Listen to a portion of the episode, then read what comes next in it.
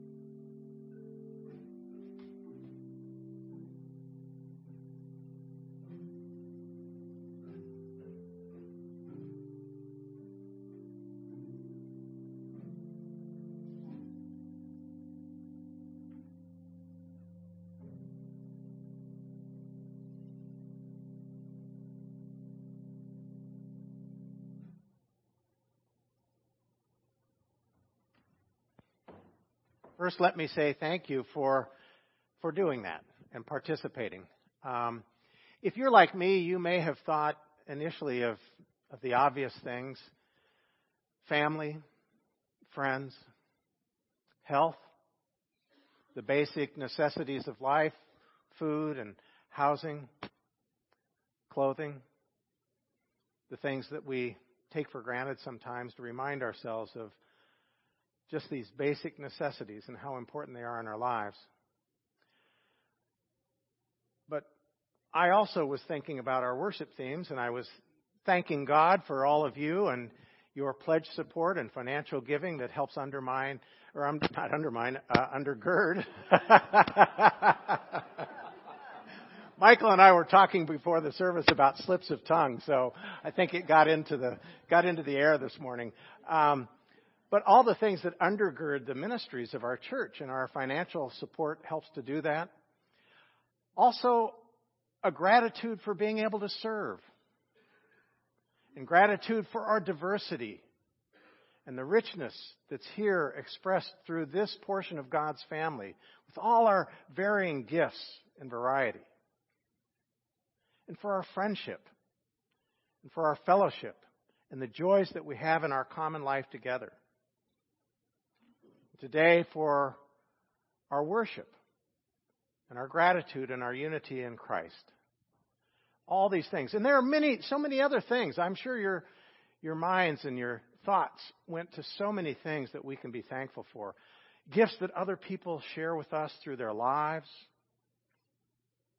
gifts of compassion, understanding, gifts of empathy when we're down, support when we need encouragement, but then also gratitude for our gifts that we can share with others to help out, to share an encouraging word, to make a difference in somebody's life. There's so much for which we can give thanks today. So much for which we can give thanks every day. And when we come to worship, I want to remind us we don't come so much for what we get out of it. Worship is not a consumer commodity. We worship to focus on that which is at the center of all reality. When we offer our thanksgiving and praise to God Almighty, it is God who builds a bond in love. Through worship, God builds a bond with each one of us, and it is through God that our deepest bond with one another is built. When we think of our circle of fellowship, our family of faith, we need to remember that a circle is defined by what? The radii. Right? That's what defines a circle. Not the points along the circumference. It is the relationship of each point to the center that binds the circle together in harmony. Not each point along the circle randomly connected to each other. Unity which arises out of a common connectedness to God and Jesus Christ at the center provides the balance and support which comes from diverse gifts and separate but not separating points of view. So that's part of what defines us as a community of faith. Worship is the concrete bond of unity between all of us as Christians. All persons can find common ground not through their stages and stations in life, but through their relationship with Christ. It has been well said that at the foot of the cross, the ground is level. No one is better than anybody else. At the foot of the cross, the ground is level. Tennessee Congressman Ed Jones, a number of years ago, once told about the woman from the city who didn't appreciate the time he was spending on the Agriculture Committee.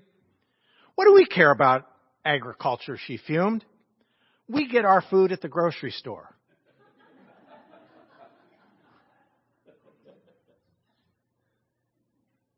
I wonder how many young kids know about the source of food. She had forgotten it. At this Thanksgiving season, we dare not forget that the source of our life and that which nourishes with all the blessings we receive. Offering thanks, giving praise, and opening ourselves and our hearts to the binding love of God is what worship is all about.